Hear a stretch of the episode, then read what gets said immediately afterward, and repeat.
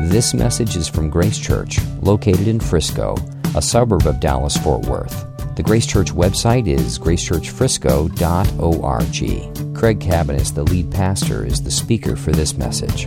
I want to give a little bit of an update as to uh, where we've been and uh, where we're going in this series. As Tim just mentioned, if you're a guest, uh, we have children's ministry up through sixth grade, and we were just recommend up through fifth grade. We just recommended that you uh, take advantage of that because we're doing a series called Redeeming Sex, and uh, so I am aware that about 13 and up are in the room, and so I've uh, this is the third message, and so far we've been okay.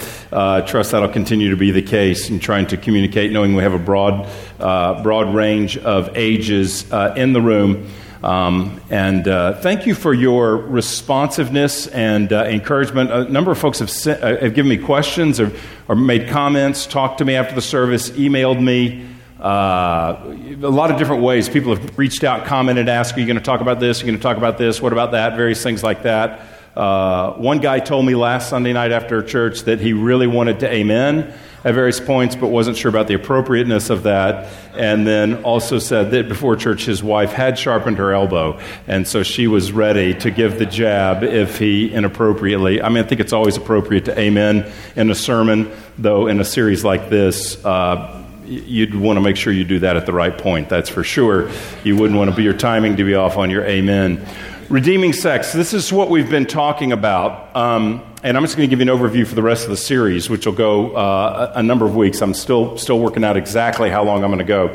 But uh, here, here's what we talked about. We talked about the fact we kind of looked at what's called a biblical theology, how God deals with a subject through the history, uh, sort of of the Scripture. So we've started. We've had two messages on creation uh, and, and what sex was uh, created to be. So we've looked primarily at the purpose of sex prior to sin in the world. That'd be in chapters 1 and 2 of Genesis, where Adam and, uh, Adam and Eve lived before uh, the fall. So we've talked about that. Tonight we're going to talk about the fall and what's the problem? Where does sin and sexual sin come from? So, we haven't talked about sin hardly at all tonight. We'll be speaking about that almost the entire message. Uh, next, next week, uh, we'll do a couple of messages or so on the theme of marriage and sex. And then I'm going to do a message on singles and sex. And then I'm going to address, uh, do a couple of messages addressing topics. Uh, so, I'm going to do a message on homosexuality.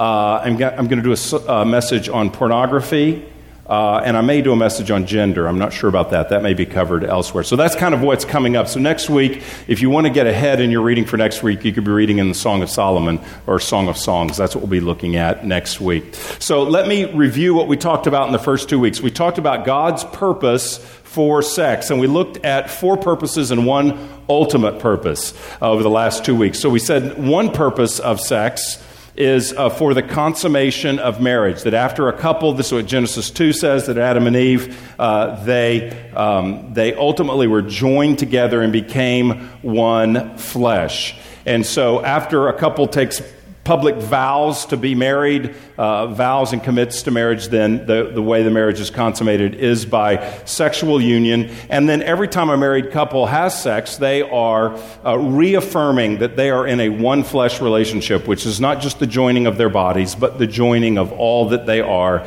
together. Jesus says, The two shall be one, is what Jesus said. And so that's, that's sort of the purpose of the, uh, of the, of the sexual union. Uh, someone asked a very good question, which I want to just uh, uh, very briefly address. And someone said, what, in, what about in a case where they were asking, what if you are in a situation where you are medically uh, unable to have sexual intercourse and unable to uh, consummate the marriage. Where does that leave you? Well, uh, before the Lord, you were absolutely married based on the commitment that you made and the vows you take uh, before the Lord to commit your life to another person. Uh, and if there is some kind of medical uh, situation that prohibits that, that does not prohibit a person from being married. So I want to be very clear on that, uh, on that point um, as well. So even though I was saying it's consummation of marriage, there may be some uh, situations where people have uh, unusual challenges that they're facing. So I wanted to mention that. Okay, secondly, procreation. So not only consummation, but procreation. That is the having of the having children. And so every sexual act isn't to lead to the having of children. But in the context of marriage, children are a blessing and are to be welcomed, and certainly it's a possibility. And so that's why sex within marriage is God's design. Number three was expressing love. It's a means for husband and wife to express love to one another uh, in a meaningful way through communication, physically, uh, communicating their love for one another. And lastly, we talked about it being uh, one of the purposes is pleasure. God has given a gift that the husband and wife may love one another and experience uh, pleasure in their sexual union as well. And then ultimately, we said that the overarching purpose is to glorify God. 1 Corinthians 6, Paul is addressing sexual sin in it, and he's calling people not to sin sexually. And he says, You are not your own, for you were bought with a price, so glorify God in your body. So the ultimate purpose for our sexuality is to glorify God through it. Um, and uh, so we talked about that. So that's, that's what we've talked about so far. What, were, what are the purposes? What was sex uh, created for, uh, and for whom, and in what context is it to be expressed and experienced? We talked about sex is a gift from God. Adam and Eve uh, enjoyed a perfect sex life prior to the fall because they lived in a sin free and a suffering free world in the Garden of Eden. But it is not that way anymore. Perfect sex, perfect desires, perfect imagination, perfect relationships don't exist because there are no sin free people on the planet since the fall. So after the creation, God creates everything for good use. And then there is the fall. That's Genesis 3, where Adam and Eve sin by disobeying God and eating from the tree that God commanded them not to. And here's what's so important about that is that in eating that fruit, they really sought to be God themselves. They sought to be like God. God forbade the action, so they are usurping God's authority. They are making themselves like God to rule their own world, to determine their own rules. Sure, God gave a standard, God gave a requirement, but what's wrong? With crossing the line and eating the fruit. So they, they, uh, they determined their own rules, their own truth, their own values, their own, gave themselves permission as if they ruled and as if they were sovereign uh, over their own lives. And since that time, which is called the fall, since that time, everything has changed. And that is with all of us. That is the nature of all of us. We are all born with a sin nature. We are all born with the temptation to live separate from authority, independent from authority, making our own decisions, determining ourselves what we think is right and wrong for us and particularly we are independent of God's authority. So the passage we're going to look at tonight in Romans 1 addresses this. It is a passage that talks about the results of the, the, language the fall is not used in here, but the results of the fall and what is our nature like now, because this is the problem not only with sex, sexual sin, but with all sin. So let's read Romans 1 18 through 32, then I'll pray and we'll jump in. Romans 1:18. For the wrath of God is revealed from heaven against all ungodliness and unrighteousness of men, who by their unrighteousness suppress the truth. For what can be known about God is plain to them, because God has shown it to them.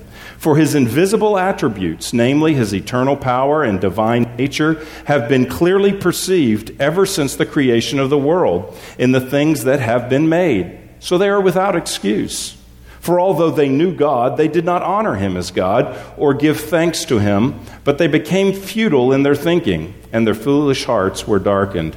Claiming to be wise, they became fools and exchanged the glory of the immortal God for images resembling mortal man and birds and animals and creeping things. Therefore, God gave them up in the lusts of their hearts to impurity, to the dishonoring of their bodies among themselves because they exchanged the truth about God for a lie and worshiped and served the creature rather than the Creator, who is blessed forever. Amen. For this reason, God gave them up to dishonorable passions. For their women exchanged natural relations for those that are contrary to nature. And the men likewise gave up natural relations with women and were consumed with passion for one another, men committing shameless acts with men and receiving in themselves the due penalty for their error. And since they did not see fit to acknowledge God, God gave them up to a base, debased, I'm sorry, a debased mind to do what they ought not to be done. They were filled with all manner of unrighteousness, evil, covetousness, malice. They are full of envy, murder, strife, deceit, maliciousness.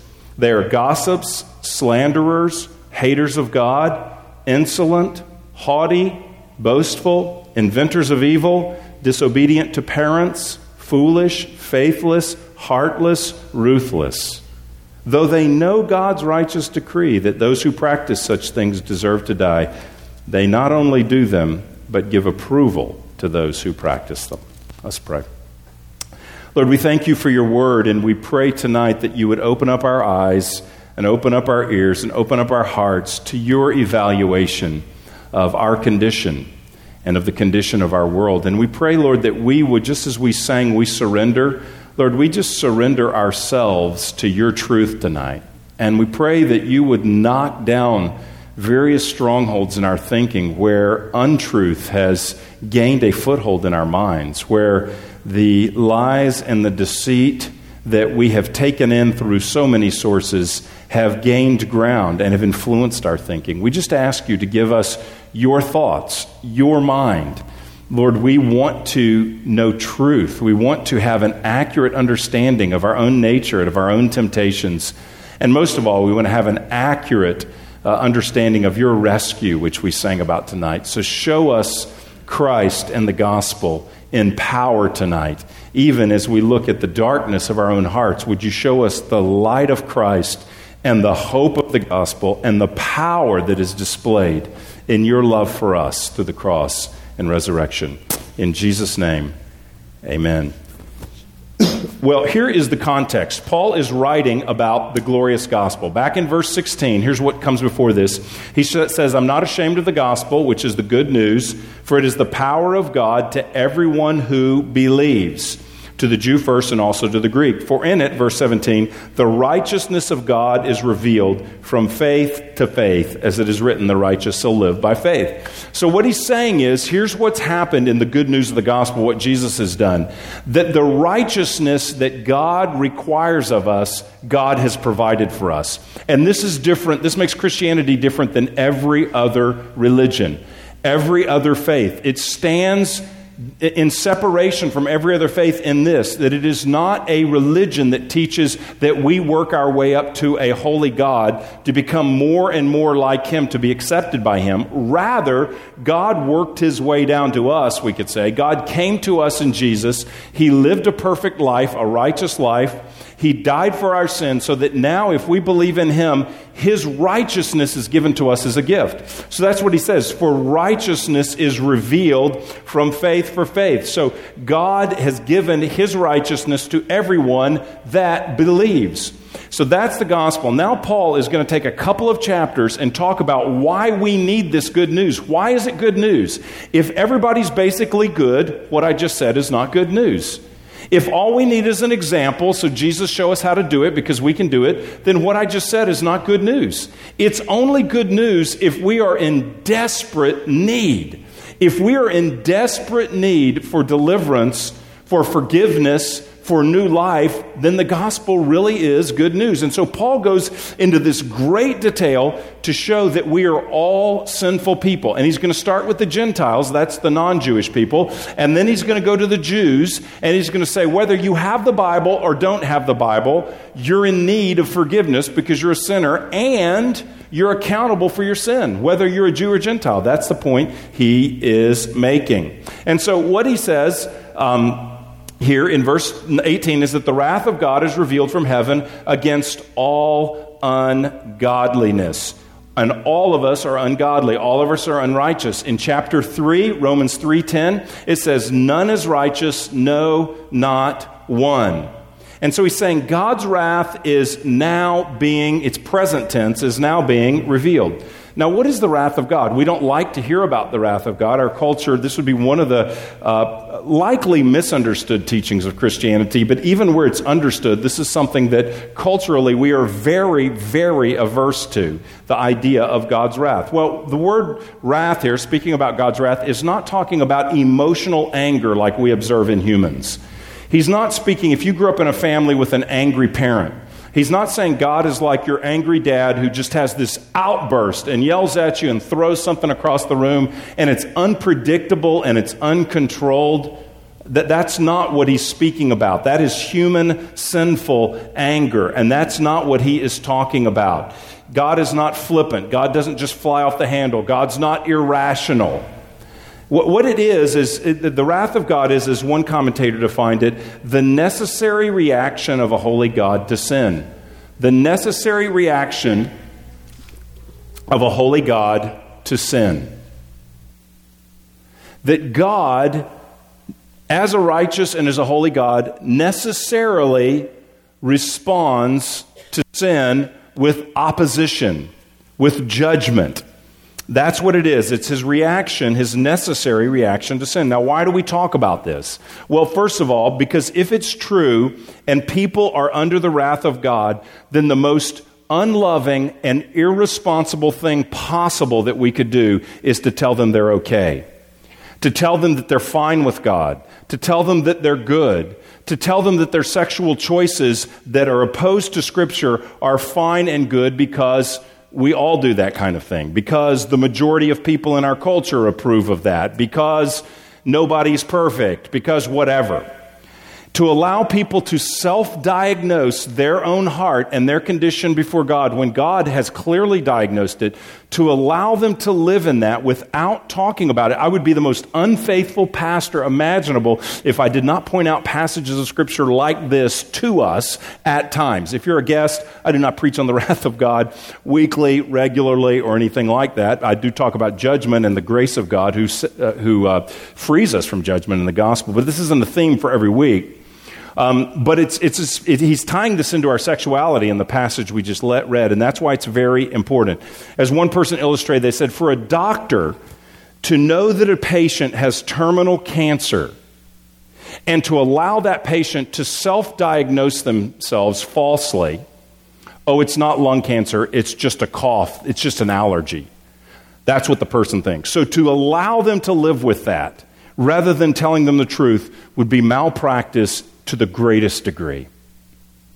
It'd be the most loving thing to tell them how God really views their situation, or uh, uh, how, how uh, the, the objective truth about their situation, in this case, how God views it. Secondly, if we don't understand the wrath of God, Tim Keller wrote, if you don't understand or believe in the wrath of God, the gospel will not thrill, empower, or move you. Most, most times, when we're not amazed by the gospel, it's because we don't see our need. Most of the time, when we are familiar with the good news, and it's just moderate news, it's just familiar news, it's not blow you away good news. Most of the time, when we are not dazzled by the good news, it is because we don't see our need. Because if we could see our need, we would be amazed. We would be breathless at what God has done for us. So God's wrath, his opposition to sin, which is in the scripture and we need to understand, is against all ungodliness and unrighteousness. Verse 18. Um, uh, unrighteousness of men who by their unrighteousness suppress the truth. So we suppress the truth. For what can be known about God is plain to them because God has shown it to them. Verse 20 For his invisible attributes, namely his eternal power and divine nature, have been clearly perceived ever since the creation of the world in the things that he made, so they are without excuse. So he says, We are in our unrighteousness, but we suppress the truth. We suppress the truth. Everyone knows there is a God. That's what the that's not my opinion. That's what the Bible teaches. Every person on the planet knows there is a God. For what can be known about God is plain because God has shown it to them, for his individual attributes, his power, and his divine nature are perceived through the creation of the world. Every person on the planet who can think, I mean, obviously, some people wouldn't have, uh, you know, might have, might have a limited ability to process and to think, but anybody who can think has an ability to think can look out and see the creation, Paul says, and know that this just didn't happen, but that there is a creator. And not only that, but that creation reveals that this God is powerful. And that God is deserving at least of our investigation and pursuit. And if the, if the God of the universe can do that, can create everything, then that God rules. That God has authority. We see his power and his divine nature. It is clearly perceived. So the creation testifies that there's a creator. It's plain to everybody, but what we do is we suppress the truth. Now, what does this have to do with sex? He talks all about sex in the coming verses, so we're getting to it. Um, so we suppress the truth. That is, suppress means repress. So people who believe the Bible are not repressed. People that do not believe in God are repressed because they are repressing the truth that God has created everything. We know that, but we don't like that. We don't, because of the fall, we want to rule. We want to make our rules. We want to do things the way we want to do them, which could be rank sin or could be religion. Could be the most religious person in the world who just wants to do their best to be approved by God. That's the same thing. So it could be terrible, what we would think of as, you know, really grotesque sin, or it could be, it, could be doing really churchy things to make ourselves right with God. Doesn't matter. It's all repressing what God ultimately teaches us about Himself. And so we repress, we smother it, we conceal it, we censor it. We censor that truth that there is a God who is all powerful and I am accountable to him. We censor that truth from the earliest age. We want to get around that. Nobody wants to be responsible to a perfect, all powerful authority. That's what he says. They, they, they, suppress, verse 18, everyone knows, but they suppress the truth. What can be known is revealed. And this is where sin comes from the failure to submit to God as God, to suppress what we know to be true, that minimally we know someone created this and that someone rules. We repress that. And so, as a popular saying goes, there is no God and I hate him. That's, that's how the unbeliever lives logically our li- their life. There is no God and I hate him. I will live on my own. This is the nature of man. And so, what do we do? We look elsewhere, all of us, for God substitutes we look elsewhere for God substitutes. So the first command is, You shall have no other gods before me. That's the first command of the Ten Commandments. Normally, if you ask someone, studies have been done, interview people, what's the, what's the worst commandment to break? And people, not unanimously, but majority say, You shall not kill. Which at a human level and in terms of direct harm to someone, yes, that is the worst. You can't do anything worse to someone than take their lives. But it's the first commandment that by breaking that, we break all the others. We have other gods before Him, we have other idols that we pursue and serve before Him. So, this is what Paul is wanting to understand, wanting to teach. The Bible is wanting to teach us that we are all responsible for our sinful actions, including our sexual sin, because we worship the creature rather than the Creator. That's where he goes next. They've all been clearly perceived in the things that have been made. Verse 21 For although they knew God, they did not honor him as God or give thanks to him. And he goes on and talks about how we create images of God and worship them. So here's what happens. In this passage of Scripture, there is now a threefold pattern that describes human sin. The pattern is this number one, they knew God. Number two, or we, we'll say we. Number one, we know God. Number two, we reject the knowledge of God and choose idols. And number three, God gives us up or gives us over to our sin. We know God, we reject God and choose idols, God gives us up to our sin. That, that's what this passage, three times that happens. And it happens, first of all, in Romans 21 through 20, uh, verses 21 through 24. For although they, they knew God, they did not honor him as God or give thanks to him, but they became futile in their thinking, and their foolish hearts were darkened. So, they knew him, but they didn't honor him. We know that there is a God, but we don't honor a God. We, we know there's an eternal, eternally powerful God, but we do not acknowledge his right to rule creation. We do not search out a God who determines right and wrong. We want to be our own gods. We want to determine what is right and wrong for us.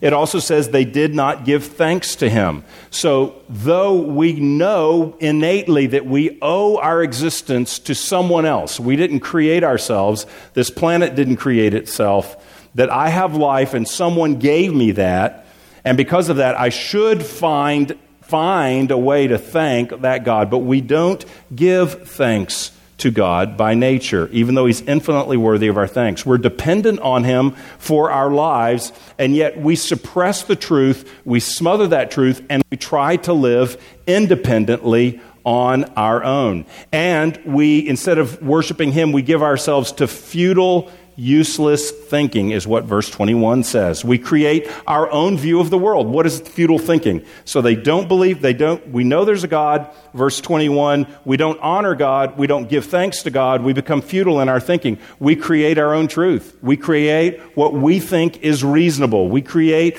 what we think is right and wrong. And our hearts are darkened. And as long as we deny God's right to rule creation and us, we will never know how life works. We'll never understand really how life is supposed to be lived. Each person suppressing the truth goes their own way, determines their own truth. That's why Proverbs 14:12 says there is a right that there is a way that seems right to a man, but its end is the way of death. And that is no more clear, that is clear in no place um, it, is, it, is, it is more clear in our sexuality than any other place. That there's a way that seems right to a human, but the end of it ends in death, emptiness, not as God created. So by nature, we don't worship the creator, the creator, but we do worship. We always worship. We have an innate desire to worship something or someone. So all humans have hopes. All humans put their security somewhere. All humans are living for something. We're all longing for something. We're all chasing something. We're all celebrating something. Why? Because we are worshipers. So we know there's a God, but the, Paul says, but we do not worship him. We do not worship him, but we, we don't stop worshiping. Because everyone has a hope. Everyone has a thought. If I could just have that, my life would be happy and have meaning. If I could just achieve that, if people just saw, thought that about me, then I would be secure. We all have longings. We all have dreams. We all have this stuff that we are chasing. Why? Because we are worshipers. There's all, there's, we all have stuff, people, or things that we respect, that we treasure, that we value because we are worshipers. So they know God. Number two, they exchange God for idols. Look at verse 23. So they keep worshiping even though they don't worship God. Verse 22, claiming to be wise, they become fools. 23, and exchange the glory of the immortal God for images resembling mortal man and birds and animals and creeping things.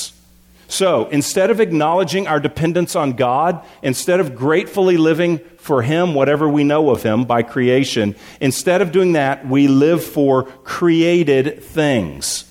See, we're not really independent. We just, we're dependent. We just change our dependence. And here's what Paul writes Instead of being dependent on the Creator, they are dependent on images, statues, totem poles, idols that look like a man, that look like a bird, that look like a creepy crawly thing, a snake, whatever.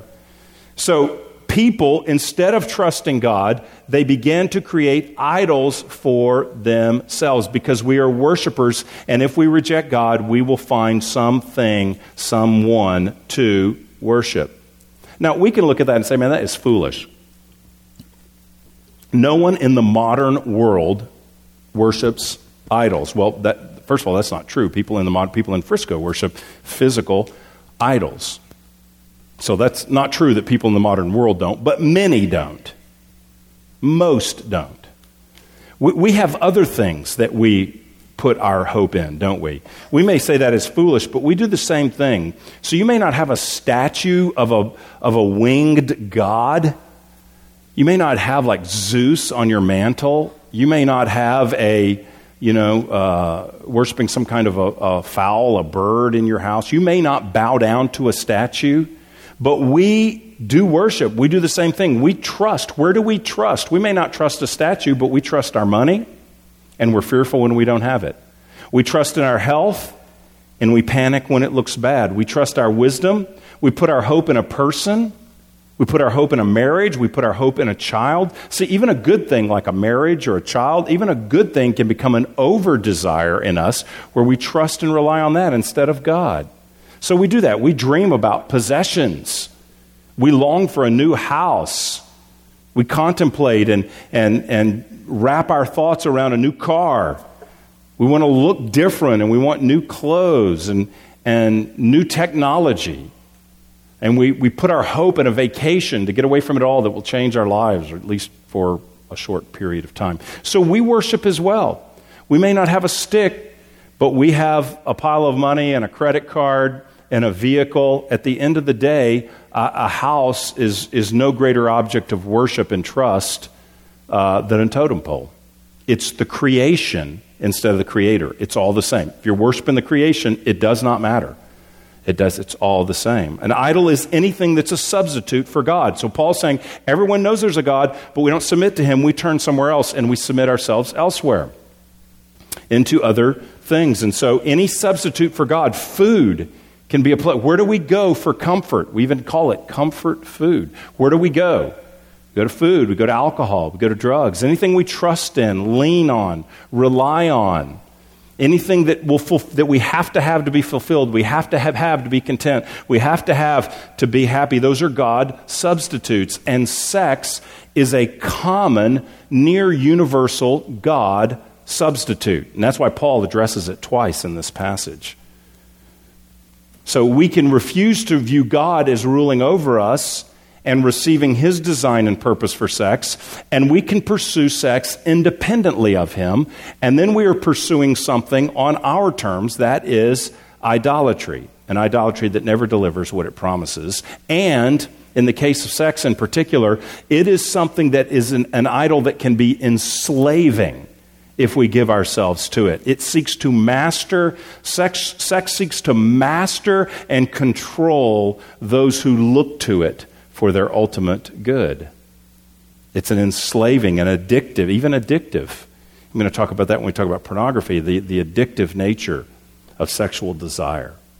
So, Paul in this passage is saying that claiming to wise they, they became fools they exchanged the glory of the immortal God, the everlasting God, for images. They worshiped idols.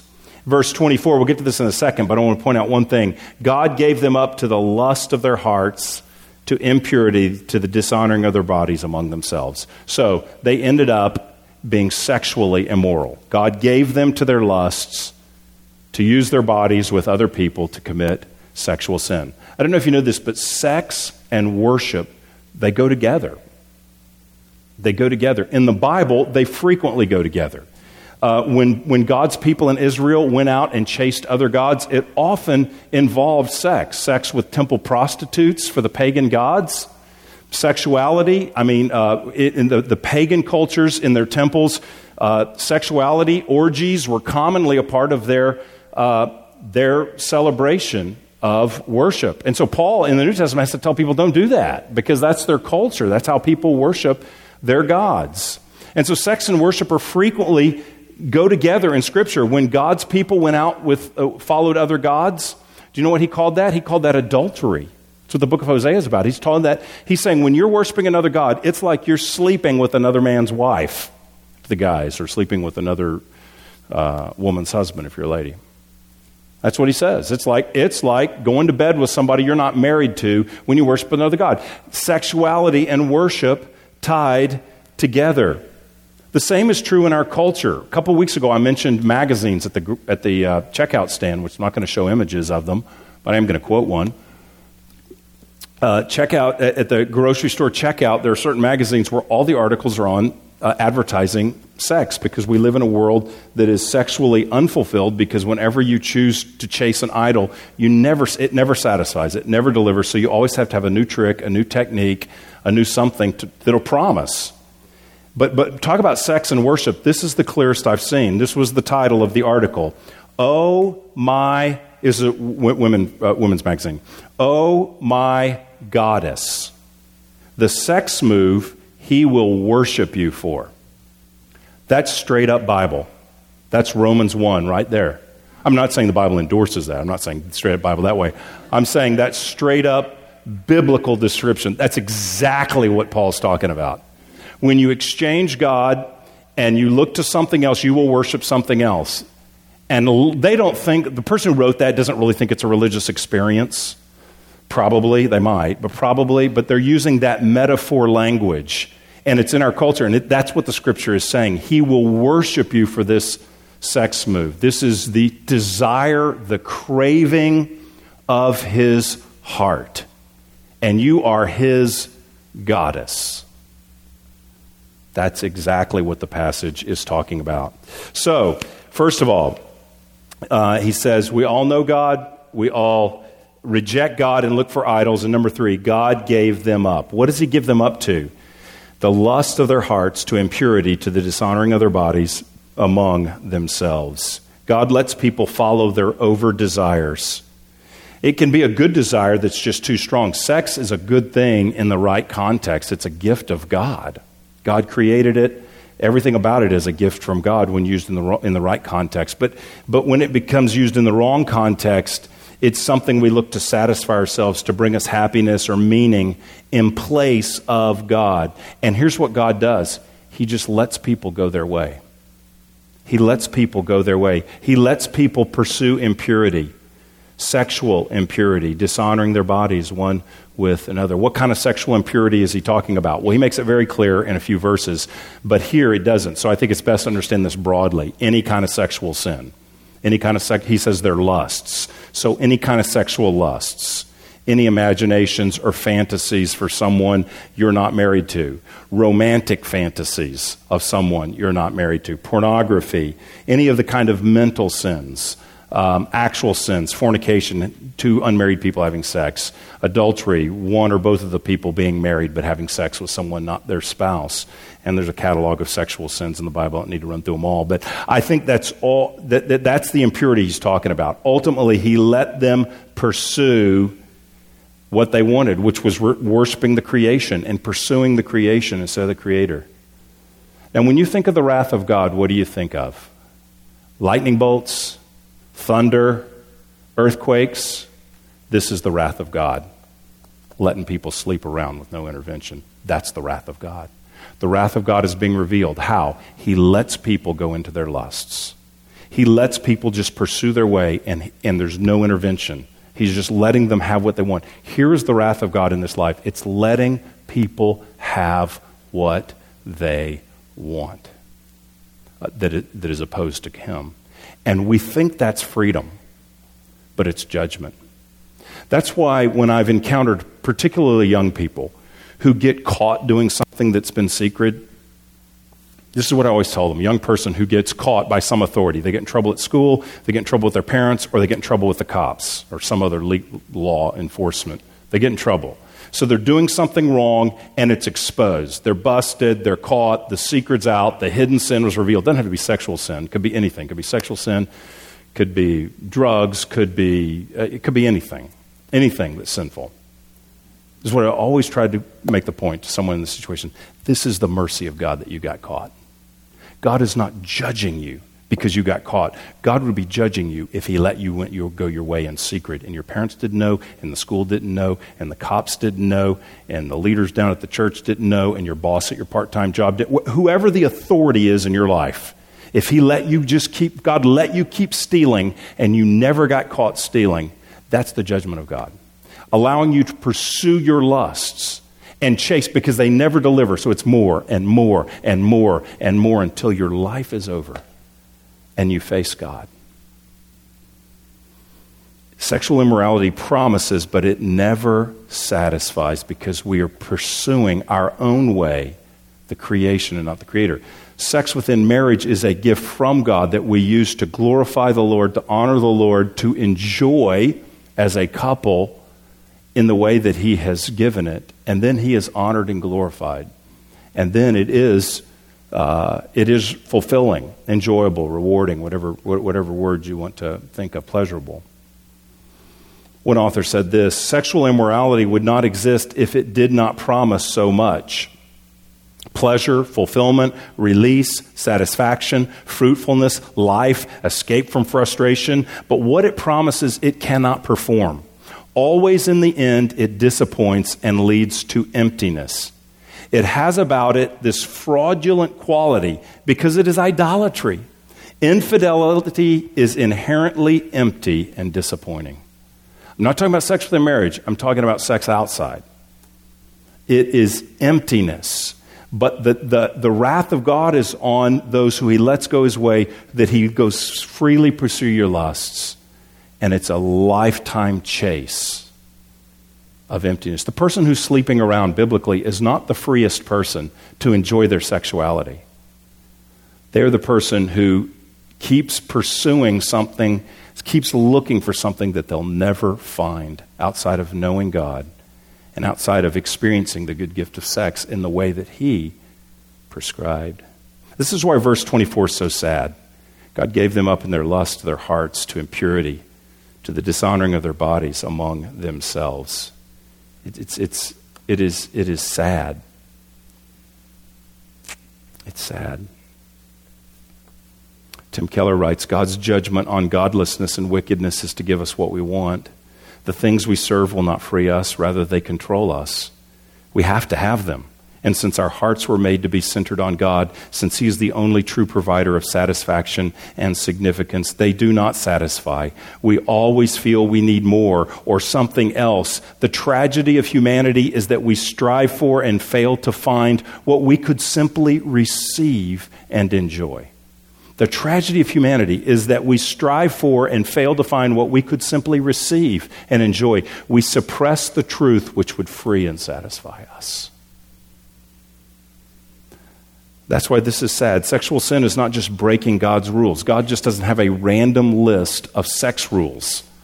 That what's on the approved list and what's on the disapproved list, and he's just like this distance God, just looking, waiting to catch people that just broke the rule. It's not just about breaking a rule. That's not what it's about. It's about suppressing the glorious truth that God rules and God is gracious and God is loving and all of our satisfaction is found in Him. And when we turn from Him and look to anything else to satisfy us, we are on the road to emptiness and the road to death. That's what it's about. It's about knowing God. It's about receiving His gifts. It's about being loved by Him, enjoying Him. It's about not turning our back on our purpose, but pursuing God for our purpose.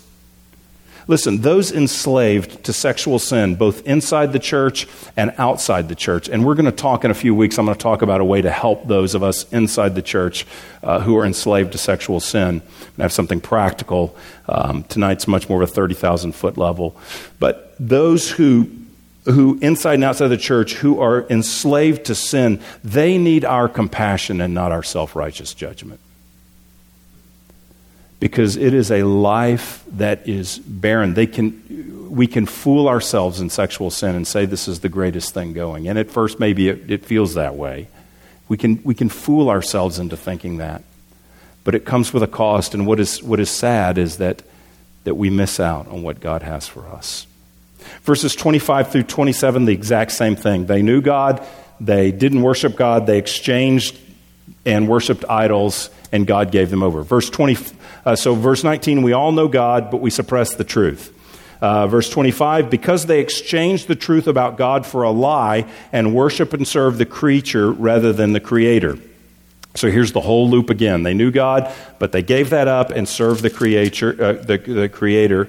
I'm sorry, the creature rather than the creator, who is blessed forever. Amen. Verse 26. For this reason, God gave them up to dishonorable passions. So in this in this situation, it's speaking again, same thing. Turn from God, exchange the truth of God for a lie, and God does the same thing. He gives them up. But this group of people are given up to dishonorable passions. What's he talking about? Well, specifically, he's speaking in the description about homosexual practice.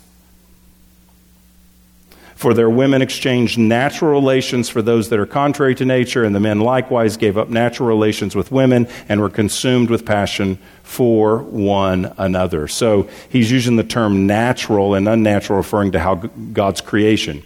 God created Adam and Eve, He created the man and the woman. Man shall leave his father and mother and shall cleave to the woman, his wife, and the two shall be one flesh. A one flesh relationship between a man and a woman is how God created, that's how God created uh, the sexual relationship. But he's saying in this situation, he let them pursue their passions, which were contrary to the way God created uh, things to be in nature. They're consumed with passion for one another, men committing shameless acts with men, receiving in themselves the due penalty of their error. I'm not going to spend any time on this because I'm going to do a whole message on homosexuality. But at this point, I just want to say it's just one more example like the one we just saw. And by the way, if any of us felt, oh, Romans 1, he's going to give the homosexual message tonight, then hopefully this just shatters it. Because he didn't start there. He just started with sexual impurity, which covers everybody covers everybody. Now he's giving one specific example of sexual impurity, um, which is uh, men passionately um, doing, pursuing shameless acts with other men and women the same with other women.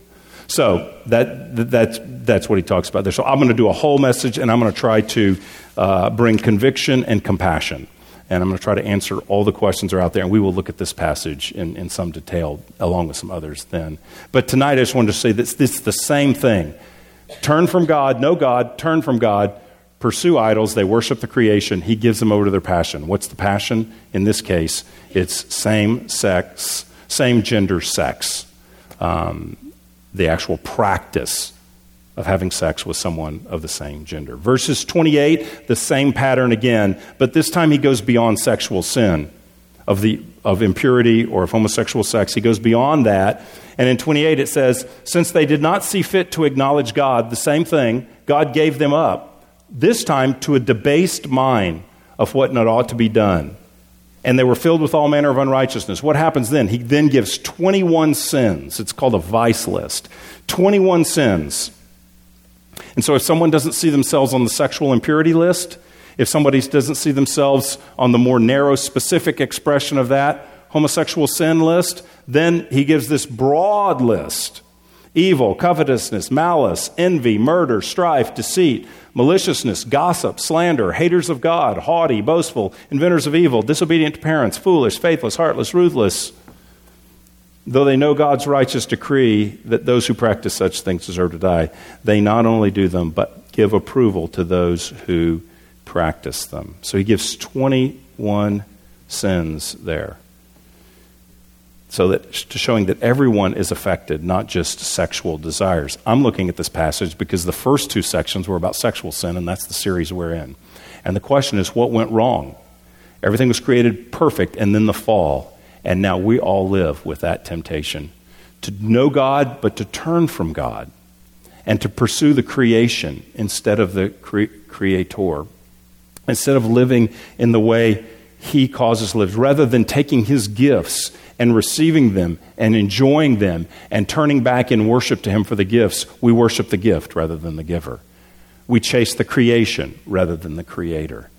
And that's the nature of sexual sin. Not sexuality, not sex, but sexual sin. So, how do we apply a passage like this? Well, the first thing I think, and we'll be done here, the first thing is find yourself in this list.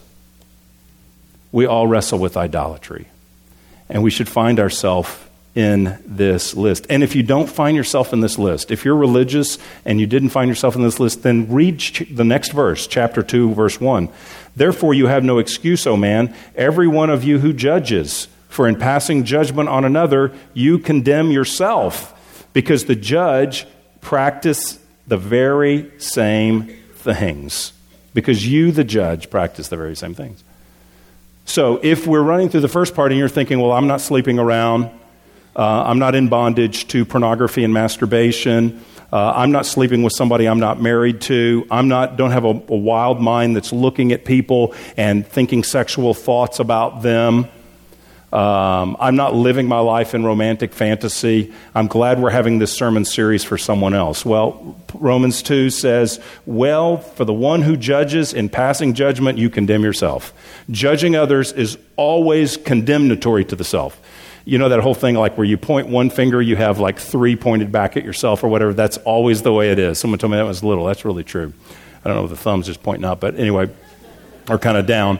But you're pointing at someone else about their sin, man, you got three right back at you because your very judgment of someone else's sin. Saw the passage about homosexuality. Wow, I'm, I'm, I don't struggle with that. That's those people. Well, you judge them, but you've got your own sins. And if you can't find them on the list of 21, then you may be worse than anything that was just mentioned. You may be more blinded than any of the other sins if you can't locate yourself in the list of uh, 21 plus sexual sin, 22 sins. And then he's going to go next to the Jews and say, You got the law and you break the law, and here's how you're all responsible. For we have all sinned, for all have sinned and come short of the glory of God. Chapter 3. And then he's going to tell us how we find forgiveness. But before he tells us how to find forgiveness, he's going to tell everyone that they are guilty, and he's going to explain to us why. Because of idolatry. Idolatry. This is the biblical way for interpreting our lives. It's not just breaking a list of rules, it's a motivation of the heart that's chasing something besides God. It's the motivation of the heart that looks for a God substitute. It's the motivation of the God of, of, of our hearts that looks not to God, but to what He has created. So, we want to look at that and say, Lord, where, what's going on in my heart? Am I motivated to honor God? Do I see sexual temptation for me as a temptation to idolatry and not just something that's on a no no list, though it is forbidden, but something that is a longing of my heart for something besides God? Do I see it that way? Number two, and this is the last point, we look to Jesus and his work.